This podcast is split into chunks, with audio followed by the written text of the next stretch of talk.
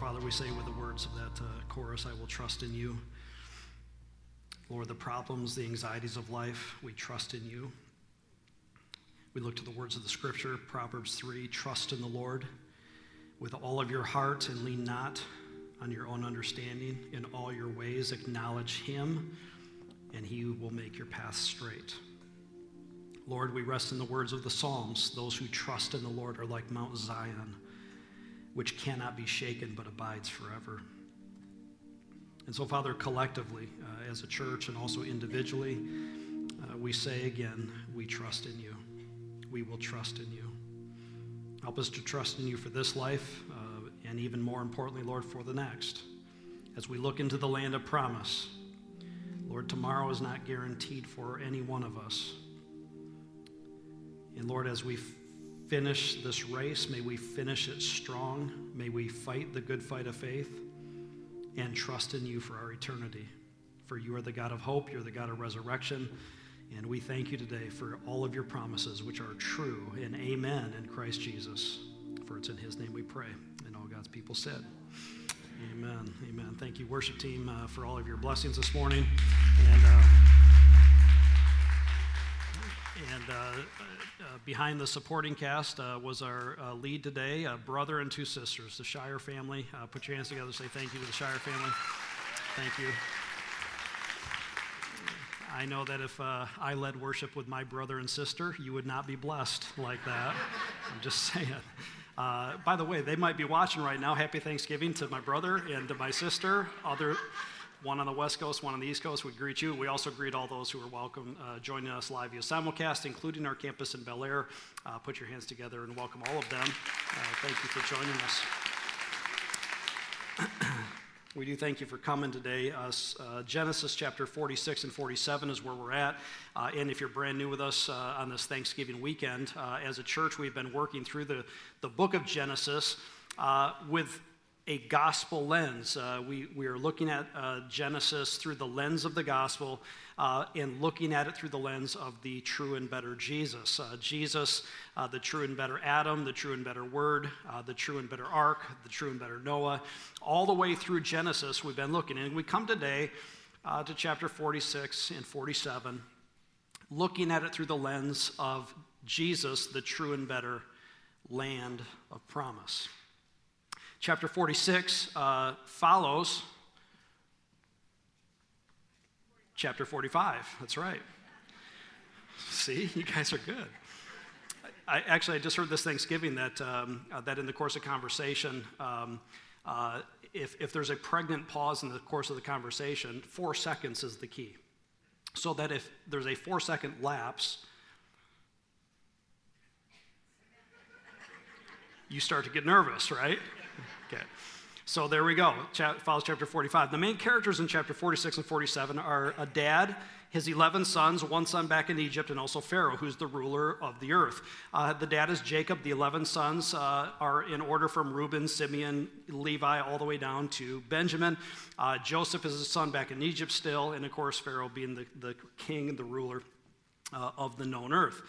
But chapter 46 begins after uh, a very awkward conversation that must have occurred between the 11 sons who just returned from Egypt and their dad. Did anybody here have an awkward family conversation at Thanksgiving?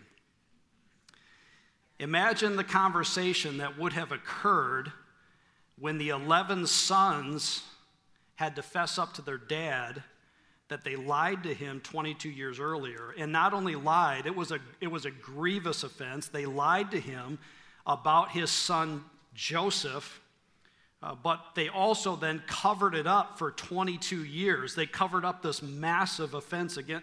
How many would say, just raise your hands, that's an awkward conversation to have with your dad? Okay, very awkward conversation. I once tried to hide something from my dad for 22 minutes, and it just like ate at my soul. It was uh, terrible as a teenager. You know, when you try to hide something from dad and then cover it up, man, 22 minutes is all it takes.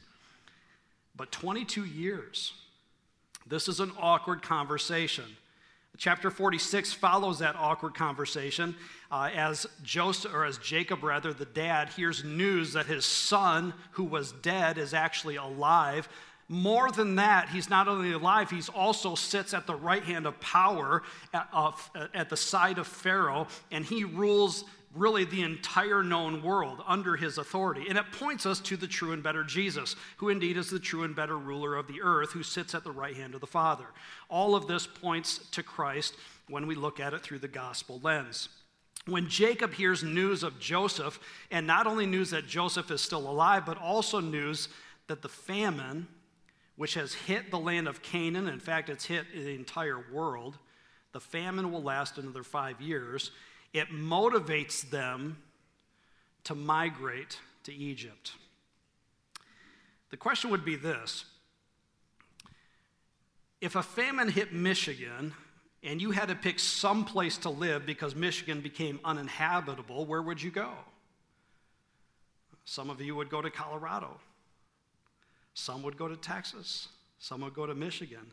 Nobody would go to Ohio. right? And for sure, you wouldn't go to Columbus. Right? Thank you.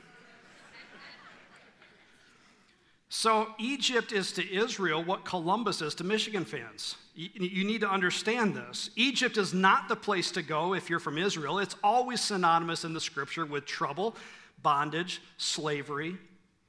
And Jacob knows this. Uh, Jacob knows this very well that Egypt is not, uh, it, it doesn't have a good track record with his family. His grandpa, his name was Abraham, uh, had a famine in his day. It was 200 plus years before uh, Jacob before this moment. His father or his grandfather Abraham went to Egypt, and it was just devastating consequences as he came back with a handmaiden named Hagar. His dad, Isaac, had uh, a famine in his day, and he was clearly warned in Genesis 26 by God do not go down to Egypt. So here you have Jacob, and now in a quandary. His grandpa went to Egypt during a famine with terrible consequences. His dad, Isaac, was warned not to go to Egypt during a famine, and now he is sitting here in a famine that's going to last for five more years. Plus, his son lives in Egypt, and he needs to know what to do. He needs a clear word from the Lord. And so Jacob packs up his 66 family members. This is quite a road trip. Imagine that with 66 family members. Uh, he loads them all on the wagons that his family, that his brother, his sons rather, had brought back from Egypt. And they begin in verse 1, this refugees begin to load up and head south. Uh, they begin to head towards Egypt. They stop on the way at Beersheba. That's verse 1. They stop at Beersheba, and everybody should read that and say, wow, that's amazing. But instead, we read it and we're like, oh, what's that? Well, Beersheba, think of it like a family cottage, although there's no cottage uh, in that day, but it's rich with significance in his family history. This is where Abraham, his grandpa, his granddaddy, had gone and he had worshiped the Lord in Beersheba. And as he worshiped the Lord and called on Almighty God, it says that Abraham, it's the only place in Scripture that Abraham planted anything. He planted in Beersheba a tamarisk tree. Everybody say, What's a tamarisk tree? I'm glad you care about this stuff. This is awesome. So, because this is where Jacob is. He goes to Beersheba. And, and, and, this is like 215 years after his granddaddy had planted this tree. A tamarisk tree is planted in Israel, and it takes 400 years to grow to full maturity. And it's planted in any generation as a living testimony to future generations of something that God had done. It is a testimonial tree. My parents, nearing 50 years of anniversary, have a magnolia tree in their yard that was planted on their 25th anniversary. That magnolia tree is beautiful and it flowers in every year now for almost 25 years. It's a reminder of a significant life event. And so now you have Jacob who is, who is journeying towards Egypt. He needs a clear word from the Lord. And as he pulls up the wagons with 66 family members in a very dysfunctional family unit at Thanksgiving time, they pull the wagons underneath a half grown tamarisk tree. It is over 200 years old. It has 200 more years to grow to full maturity. And they pull up under the shade of this tree, which is a testimony to what God told his granddaddy. What is it that God told his granddaddy? It was a covenant. The God of the heavens and the earth made a covenant with a man, a childless man. I'm going to give you land. I'm going to give you children like the stars of the heavens. And don't miss this part of the blessing. I am going to bless the nations through you. This was the covenant. And this is why Abraham planted a tree. I'm going to bless you with children and an inheritance of children that outnumbers the stars of the heavens. I'm going to give you land, and I'm going to cause the entire nations to be blessed through you. And here is Jacob pulling up the wagons with 66 of his family members, and the Lord speaks to Jacob. Look at verse 1 through 4. He gives him some great and precious promises. Here it is.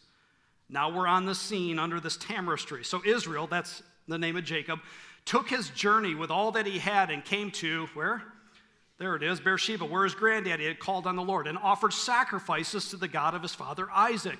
And God spoke to Jacob or Israel in visions of the night. This is a dream that comes to him that God speaks a very clear message. And he says, Jacob, Jacob.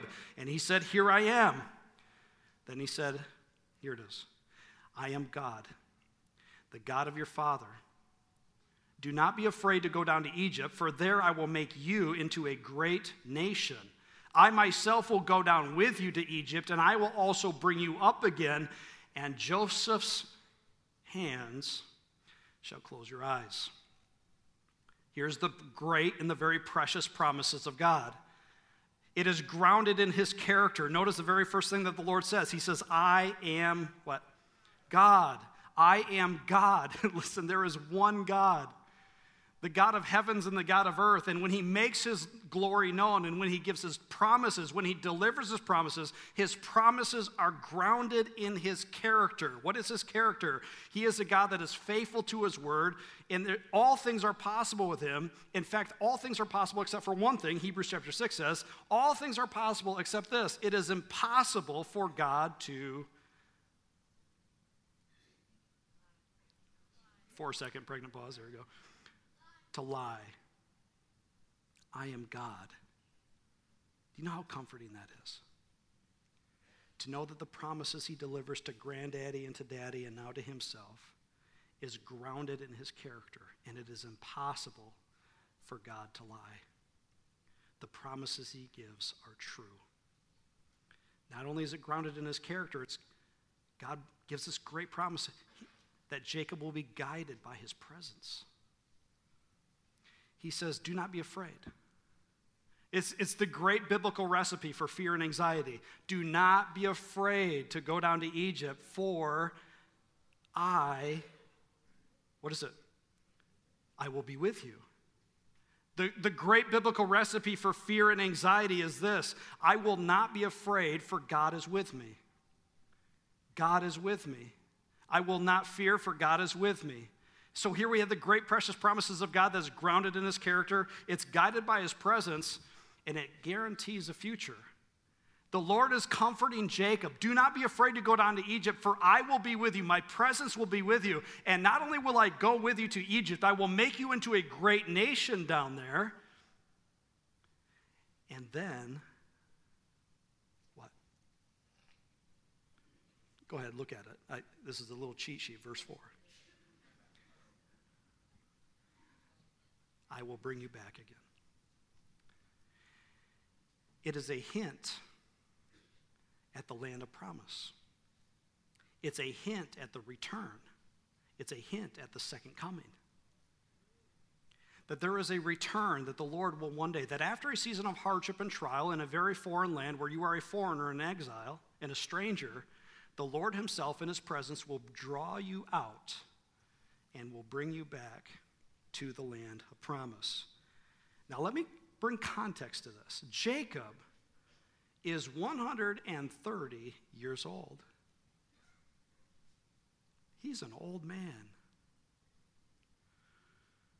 And he receives the promises of God at 130 years old. Just stop, think about that.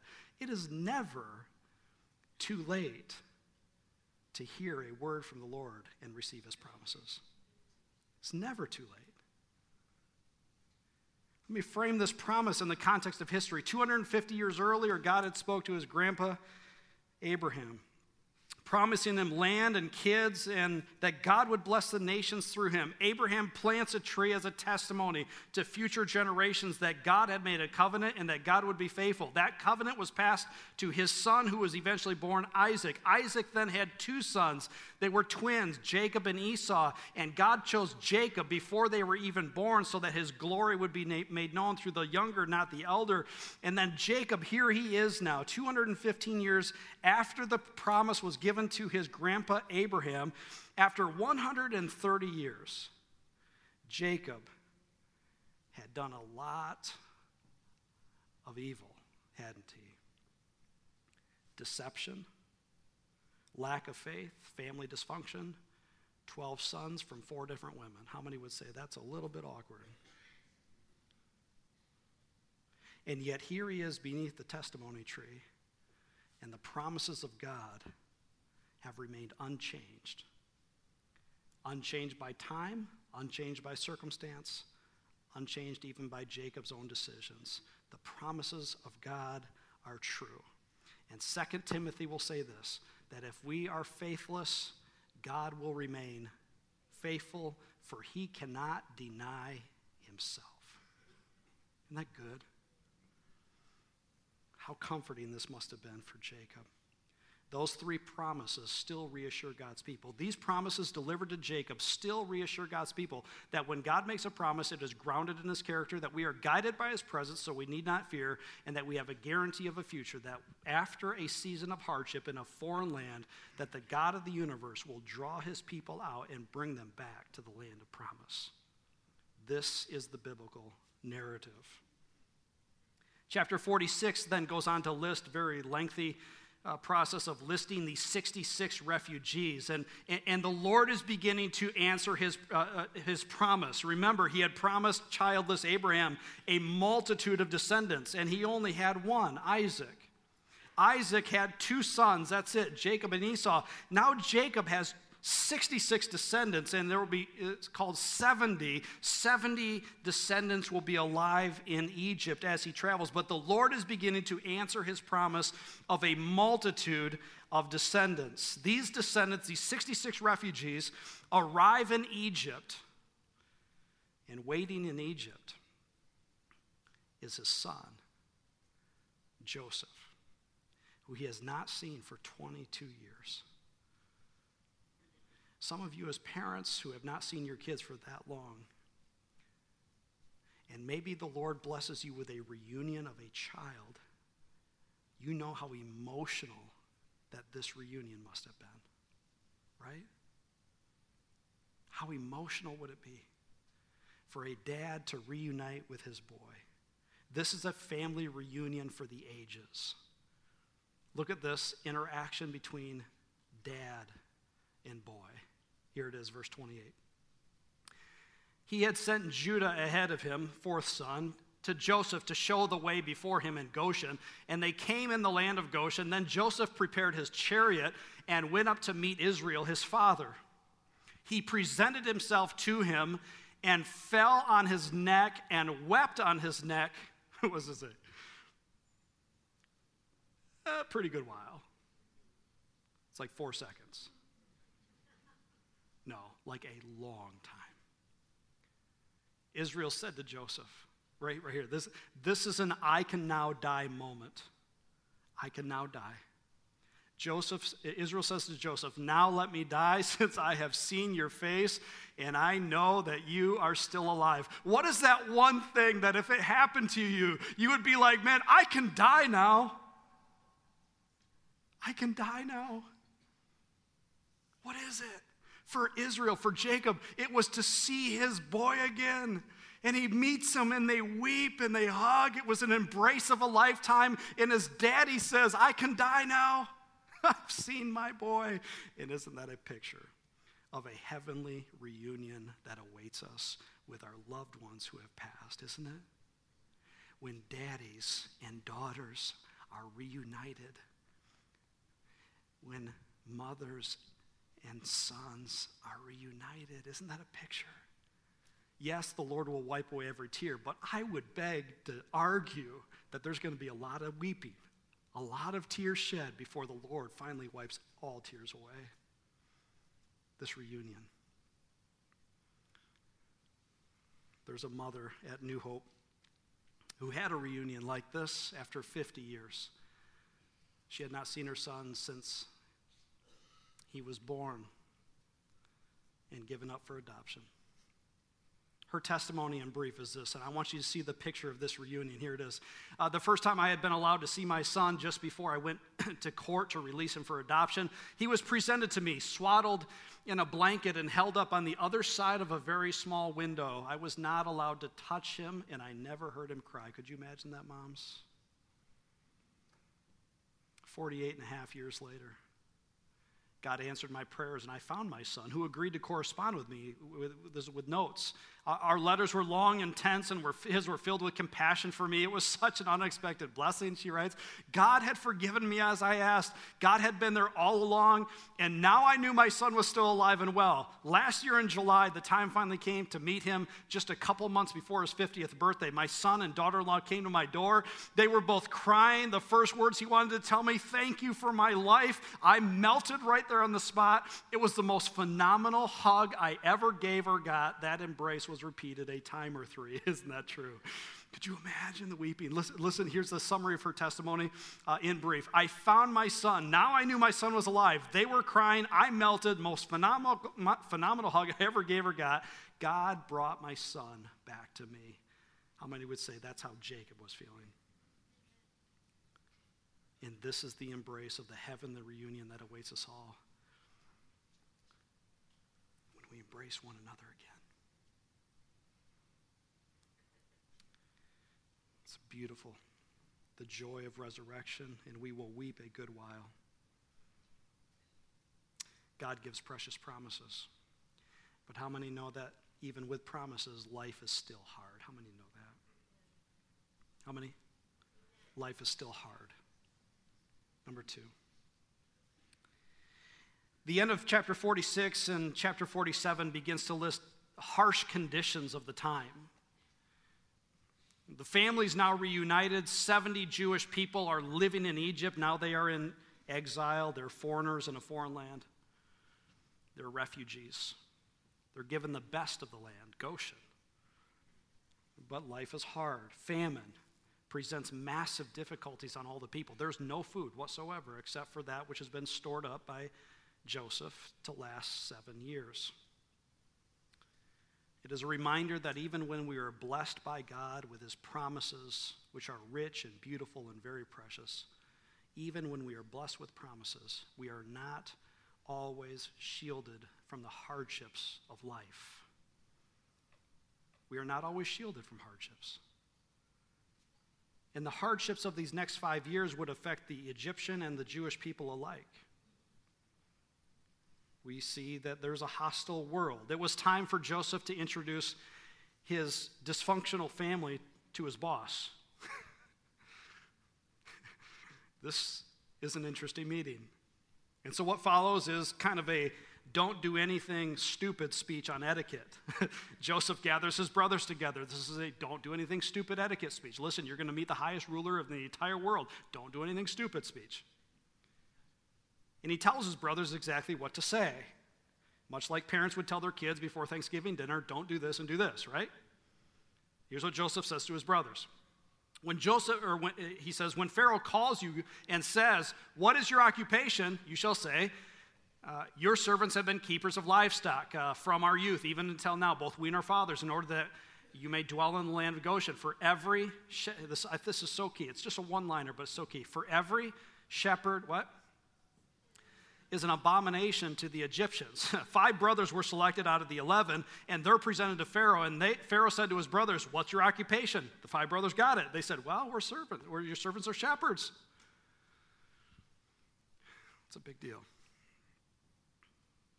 I find it noteworthy that God's people identify in an occupation that is viewed as an abomination to the world. they identify in the very position that is viewed as lowly, poor, and despised. It's, an, ab- it's like the world is like, Ah. I want you to try it someday. If you ever want to kill the mood at the office party or kill the conversation on the airplane, when the question comes up, what is it that you do for a living? I want you to do something for me. Ready? Just, just lie. One time in your life, I want you to lie. I want you to look at them, and this is a mood killer. I want you to say, I'm a pastor. you watch.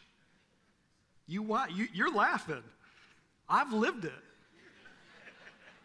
And I have stopped saying it, not because I'm ashamed of God, but I'm telling you, there is something, there's a label on the whole occupation, if you will, that is associated with it that the world is like, huh, it's end of conversation. It's a mood killer. And here, the people of God are to identify with an occupation that Joseph literally tells them it's an abomination to the world. God's people are viewed as lowly, despised. The world does not consider God's people as strong or mighty or wise, but as weak, lowly, and foolish. Did you hear this past week about uh, the 26 year old missionary from Washington who was killed in India? He was shot by arrows by a tribal community in India. And here was a, a letter that he had written to his parents, uh, November 13th or 16th. This is a letter that he wrote. John is his name from Washington. He just died. He entered eternal glory. He said, You guys might think I'm crazy in all this, but I think it's worthwhile to declare Jesus to these people. Why does this beautiful place have to have so much death here?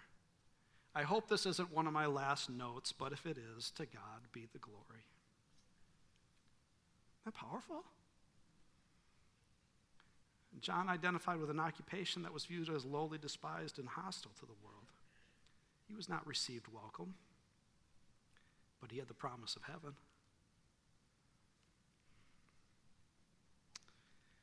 First Corinthians says that God chooses what is low and despised in the world to confound the strong.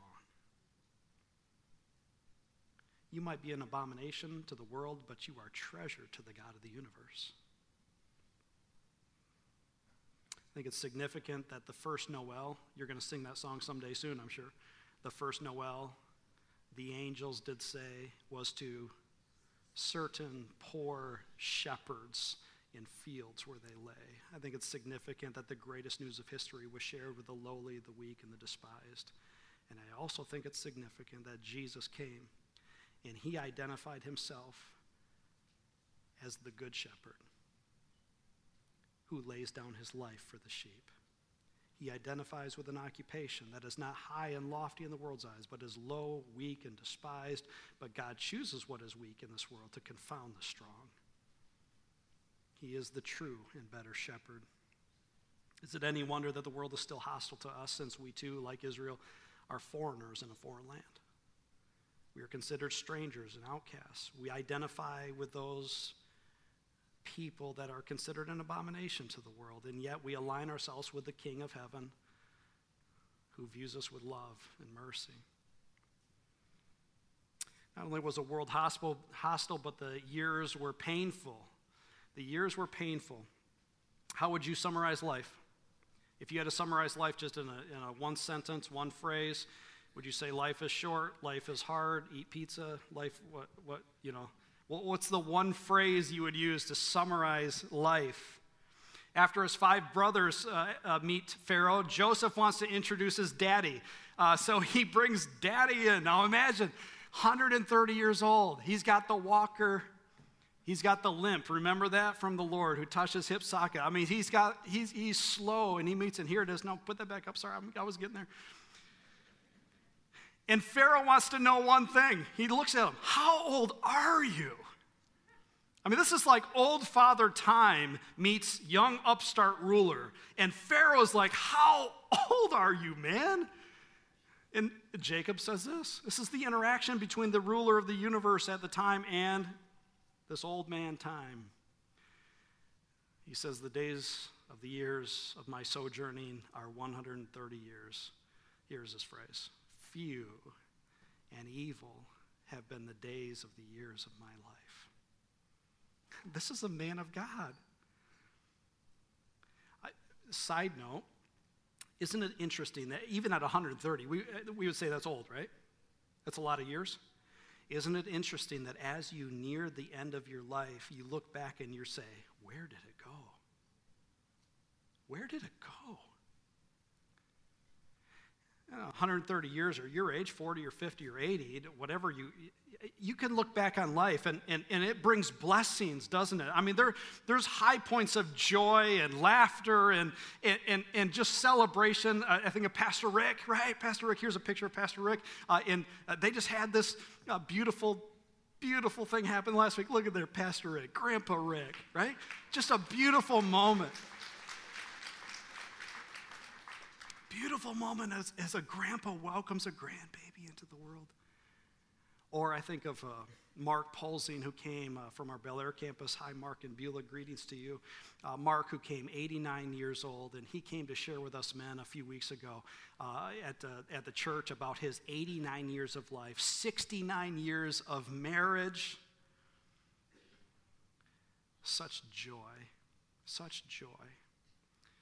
Mark and Beulah, who have endured incredible seasons of joy as well as endured sufferings and losses and the death of a teenage daughter. One day, this couple will weep a very long while as they embrace their daughter who they lost so many years ago. So, when we stand on the elderly side of life and we look back, there's joys, isn't there? But there's sorrows.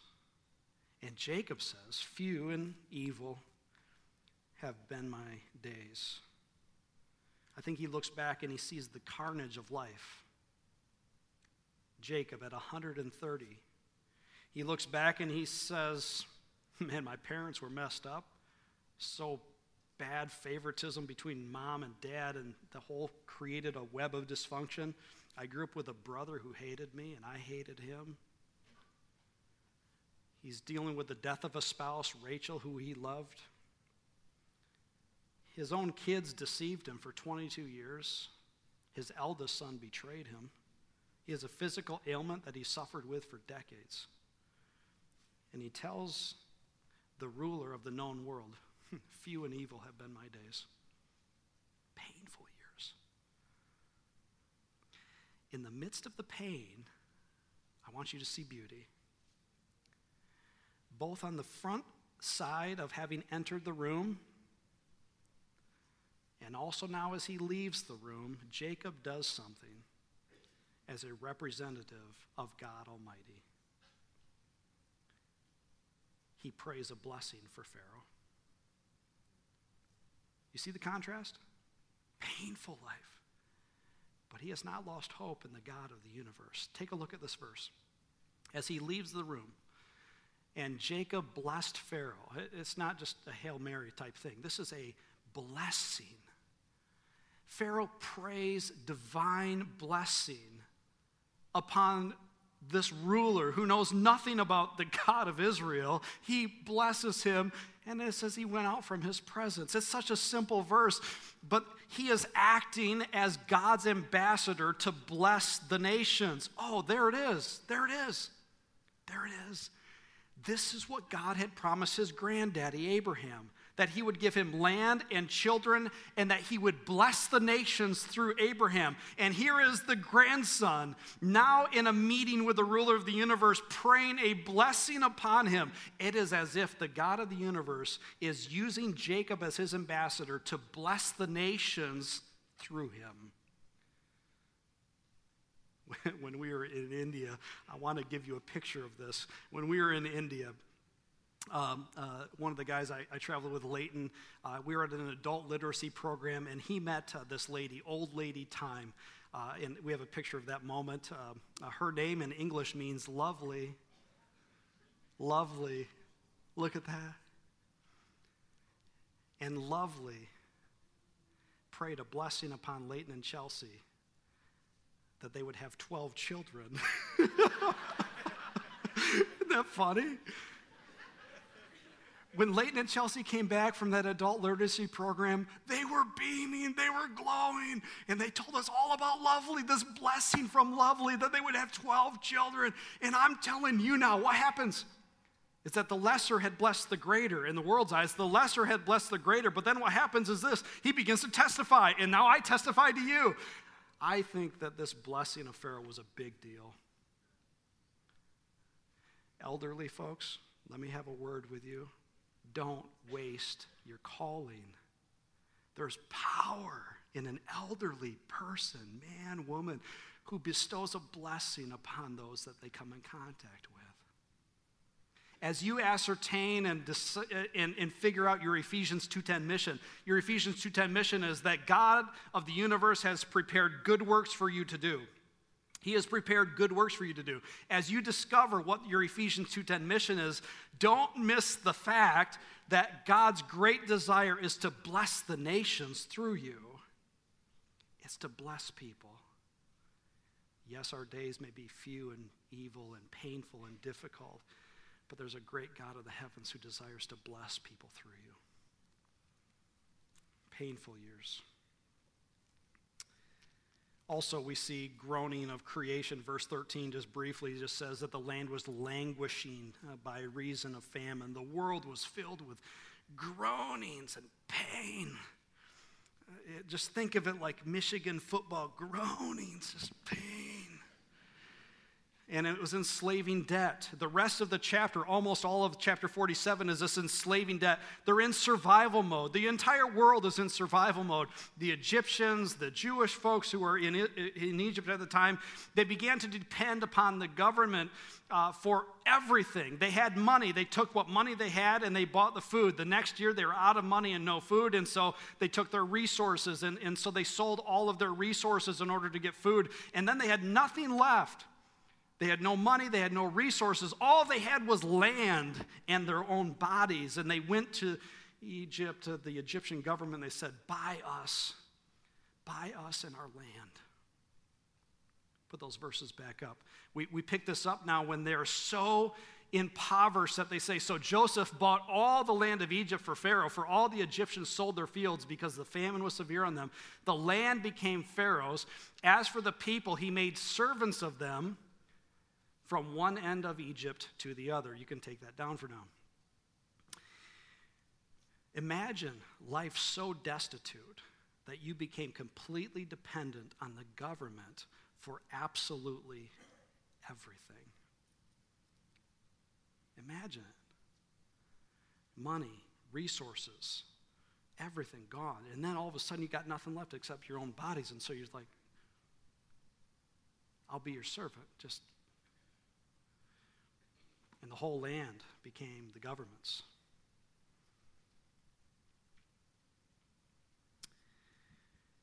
What Egypt does next and Joseph is they set up what's in essence a works progress administration of the 1930s. Uh, only a few of you would be old enough to remember the WPA of the 1930s, where the government institutes policy to kind of get people back to work. And, and so they give people seed to sow into the ground. and they create a system of taxation. If there's anything the government's good at, it's taxation. They give the people seed, plant it, and when it comes to harvest, you're to give one fifth of it back to Pharaoh, and you can keep four fifths to yourself. It's one fifth taxation, 20% taxation. Ironically, to this very day in Egypt, I, I was wondering this this week, so I looked it up, and taxation in Egypt is still 20 to 22%. One fifth still goes back to Pharaoh. And some of you are like, hey, that's a great deal. I'll take the 20%, you know, any day. But 20% goes back to Pharaoh. But the people are okay with this because their lives were at stake. Now we can put those verses back up. Here's their response then to Joseph, because this was not a, a man in a hard position of, of, of enforcing the people into debt. It said, look at the bottom. They said to Joseph, You have saved our what? Lives. May it please the Lord. We will be servants. They were, they were ecstatic about this because he saved their lives. The Lord, here it is again, was blessing the nations through his people. the Lord in Egypt had raised up a deliverer.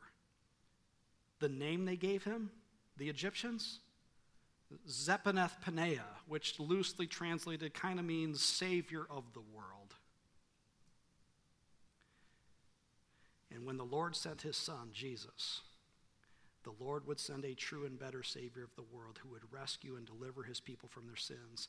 And just as Egypt was ecstatic about the fact that they could be servants of this man because he saved their lives, how much more should we rejoice that God has sent a Savior of our souls? With that said, the end of chapter 47 ends with the land of promise ahead. Old man Time is now living into his glory years. He lives 17 more years, okay? So 17 years he lives in this land of Egypt as he begins to watch God blessing his people. Picking up at verse 27, uh, it says this about uh, Jacob it begins the incubation period in Egypt uh, as his people begin to multiply. These 70 people from Israel now begin to multiply and incubate like crazy over the next 200 years. It says Israel settled in the land of Egypt and the land of Goshen. They gained possessions in it. They were fruitful. They multiplied greatly. And Jacob lived in the land of Egypt 17 years. So the days of Jacob, the years of his life, were 147 years. How many have heard of Moses? Just raise your hands real quick. Moses would come on the scene 200 years later. And from everything that statistics and analysis tells us, is that this people of God went from 70 at this time to millions of people.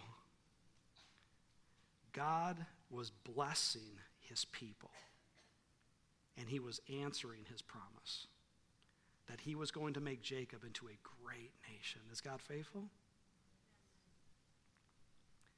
But before Jacob dies, he, calls his son Joseph. This is a final will and testimony. This is a living will moment. This is a moment where Jacob gives his son Joseph power of attorney. This is his last five wishes. This is his advanced directive. Jacob calls his boy Joseph in verse 29 through 31, he has one final request. One request. When the time drew near that Jacob must die, he called his son Joseph and said, If I have found favor in your sight, put your hand under my thigh. Don't get all weird about that. That's like, it's like a handshake, okay? Uh, put your hand under my thigh and promise to deal kindly with me and truly with me. Do not bury me in what? Egypt. Don't, don't bury me here, but let me lie with my fathers Bury me there. Carry me out of Egypt and bury me in their burying place. He, Joseph, answered, I will do as you have said. And he said, Swear to me. How many folks like that, you know, you're getting your final will ready? You're like, Listen, I'm serious about this. I'm serious. Swear to me, he says. And he swore to him. And then Israel bowed himself upon the head of his bed. He didn't die yet. We'll get back to Jacob next week. But this is a moment of his final wishes. And in this moment, his eyes are fixed on the promised land. I believe that his mind went back 17 years earlier to that great promise from the Lord I will be with you, I will go with you, I will make you into a great nation, and what is it? And I will bring you back again.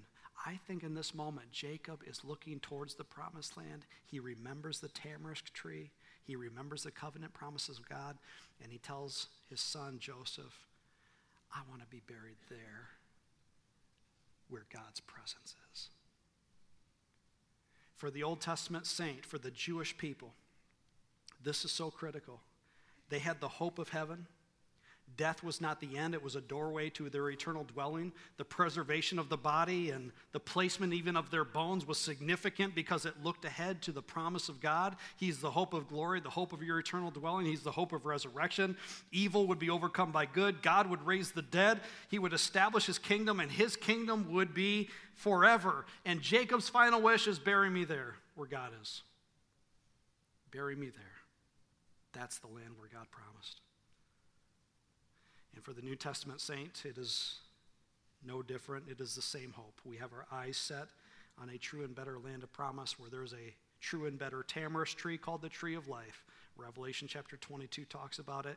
And the leaves of its tree are the healing of the nations. Isn't that beautiful? There's a woman at New Hope whose dad uh, recently passed away, and as he looked into eternal glory, he had a dream. And the Lord woke him up enough to be able to communicate that dream, and then he died 32 hours later. Here was the dream of this man, of a lady at New Hope. When my dad awoke from a nap, he recalled his dream. In the dream, God had a big eraser. God asked what God, or dad asked what God was doing. God replied, I'm erasing your sins. My dad looked at us and said, and there were a lot of them. Few and evil, right? As God was erasing vigorously, Dad was holding a can of reasoning. This is in the dream, which represented all the reasons we explain the bad things we do and justify our actions. God looked at Dad as he was erasing sins and said, I don't need those anymore. You can do away with those too. 32 hours later, Dad died. As I contemplated Dad's dream, it struck me sins are recorded, yes, but in pencil. they can be erased by God when and upon repentance. The Father waits till the last minute to give us time to repent and then goes to work erasing those sins. Amen. Would you bow your heads uh, as Tim comes up? I think as Jacob approached death, he was clinging to the vision that he had of God's promise. He longed for the day when he would see his father face to face. Here is the man who had embraced his own son, and they wept for quite some time. But I think Jacob, in his older age, looked towards heaven and he longed for the day. He longed for that day when he would embrace his Father, his heavenly Father. On that day, he knew that his days, though few and evil, would be transformed by this God of glory who erased all sins. And he would stand face to face with this God who would welcome him into his eternal glory. And this is why Jacob said, Bury me there where God dwells. When we all get to heaven, what a day of rejoicing that will be, right? Would you uh, sing with us, Pastor Rick? When we all what a day of rejoicing that will be. When we all see Jesus, we'll sing and shout the victory. Father, we thank you for this uh, day. We thank you for the true and better land of promise. We thank you for this great, big God that you are, this Heavenly Father who welcomes us into your eternal glory this place where dads and daughters unite, this place where mothers and sons, but most importantly, this day when we are buried and we enter into eternal glory with the hope of resurrection, the hope of meeting you face to face, with our sins erased by the God who erases our sins vigorously, and there are a lot of them. But we thank you, God. May, in the meantime, Lord, would you use us to bless the nations? Help us to represent you well as ambassadors of yours doing the good works that you have prepared in advance for us to do. Bless your people, we pray today. In Christ's name.